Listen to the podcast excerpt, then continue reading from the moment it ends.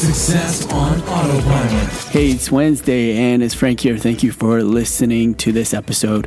Uh, today we're going to go into uh, a conversation about open domain chatbot. So, what does open domain mean? It's essentially when you're having a conversation with, let's say, a chatbot that was developed um, with a natural language and processing model um, that it still is massively being looked up through a database, right? So what it's doing is pulling information that people have pre-programmed into that model, um, and the chatbot cannot create its own conversations as of yet, right? A lot of them are uh, will still pull from a database, and it cannot really understand when you're having a conversation with multiple topics at the same time.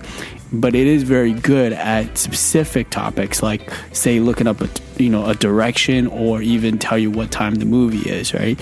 So those things our chatbots currently can do, but it cannot handle multiple topic conversations. So what um, Facebook actually and their development team have done is they are uh, developing new algorithms or new ways for the chatbot to think for itself to be able to handle responses on its own, which is very interesting and fascinating. Um, and this takes the artificial intelligence to another level, right? And and they're saying that they could even understand pictures it could be more empathetic, more consistent, and have more multiple topics that it can handle.